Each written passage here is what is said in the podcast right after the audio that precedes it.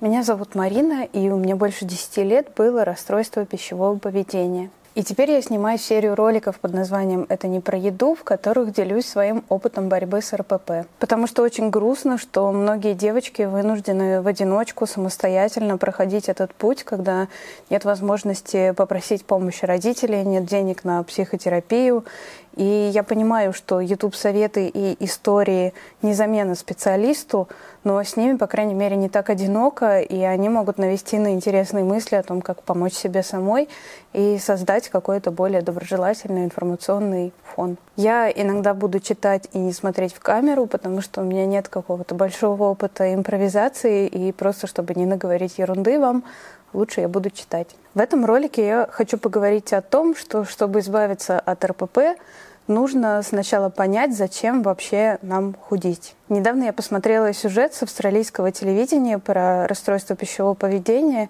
и он на самом деле был очень хороший, я оставлю ссылку в описании. И один из героев, у которого компульсивное переедание, в этом ролике говорит, нет людей, у которых просто расстройство пищевого поведения. Оно происходит вместе с тревожностью или с депрессией, или с обсессивно-компульсивным расстройством, или вместе с другими ментальными расстройствами. Это ментальное расстройство. И я не думаю, что просто лечить РПП – это правильный подход.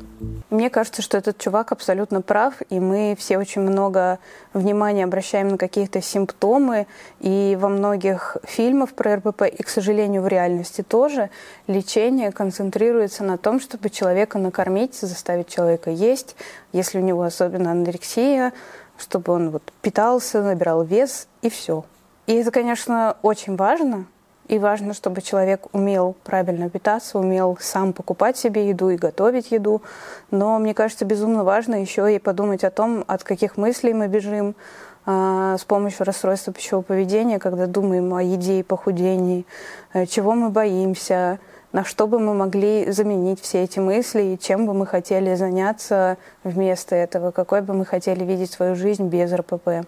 Мне кажется, опять же, я не специалист, но я сама это пережила, это пережили многие мои подружки, с которыми я много об этом разговаривала, и я посмотрела еще какие-то сотни, наверное, роликов э, об РПП на Ютубе, где девочки рассказывали свои истории. И вот мне кажется, что чаще всего за РПП скрывается какая-то очень сильная нелюбовь к себе, боязнь отвержения, боязнь одиночества, тревожность, низкая самооценка.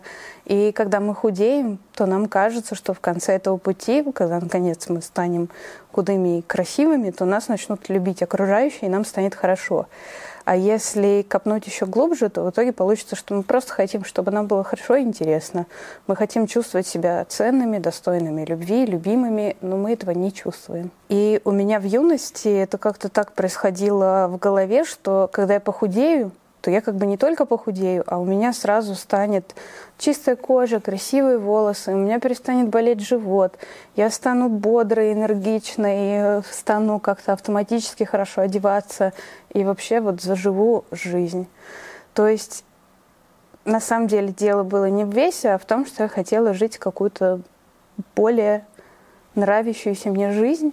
И это, по идее, нормальное желание. Просто оно вот превратилось по какой-то странной логике вот в такую штуку, что надо похудеть. Но в принципе это нормально иметь какие-то желания, цели, это даже хорошо чего-то хотеть.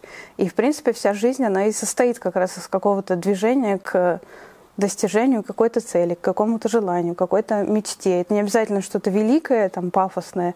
Это не обязательно, не знаю, написать роман тысячелетия, а может быть это найти хорошую работу, э, поехать в отпуск в Рим, завести собаку, закончить университет.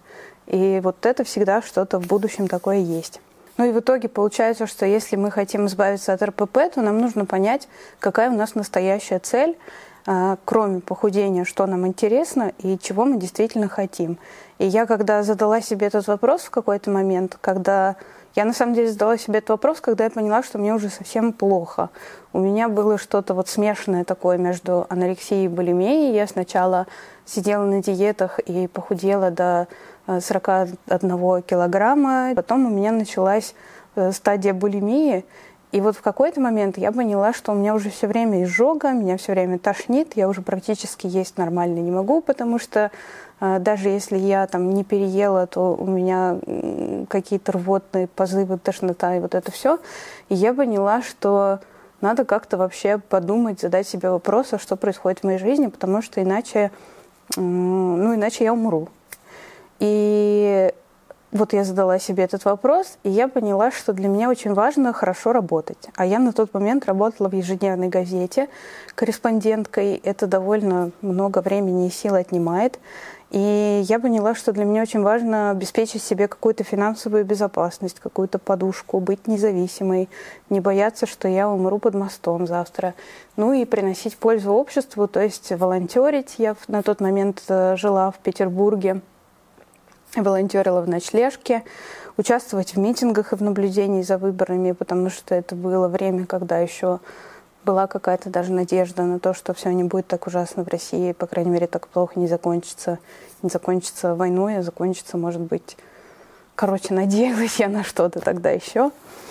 Э, и очень для меня была важна эта надежда и какие-то действия для того, чтобы приблизить прекрасную Россию будущего – и на тот момент мне стало вот прям кристально ясно, что то, что я худею, мешает мне достигать всех этих остальных целей, что если я буду каждый день блевать, то я не смогу работать, я буду не успевать э, делать вещи, которые мне нужны на работе, у меня не будет э, времени и сил э, делать все эти остальные вещи. Пришлось выбирать. И на тот момент стало ясно, что вот если я не ем, падаю в обмороки, не могу пойти э, никуда, не могу пойти на митинг, я не могу пойти на работу, э, не могу выйти из дома. И вот это понимание своих каких-то целей, важных вещей мне дало ответ сразу на два вопроса.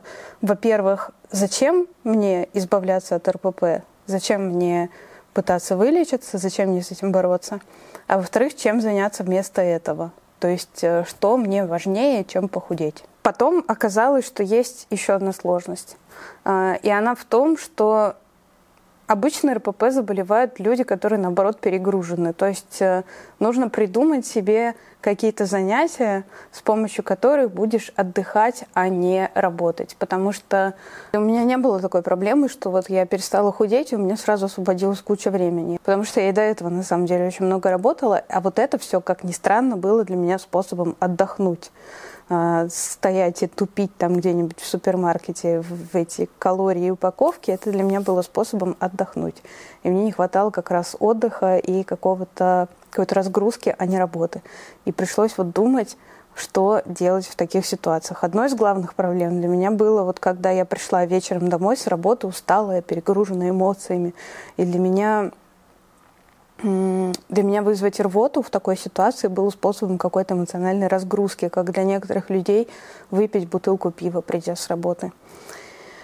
И мне до сих пор, если честно, не просто придумать какие-то способы отдыхать, но само понимание, вот формулирование вот этих вещей, оно очень сильно помогло э, осознать хотя бы ту штуку, что дело не в весе, потому что мне же реально казалось, что проблема в том, что я толстая, вот я похудею, все будет нормально. И когда понимаешь, что дело не в этом, что все там сложно и закручено, и вот закручено оно именно так, что тебе нужно, сам, мне нужно на самом деле не похудеть, а мне нужно быть любимой, и мне нужны способы отдыхать, то я уже как могу сконцентрироваться на решении вот этих проблем, которые мои настоящие проблемы, и попробовать понять, что с ними делать.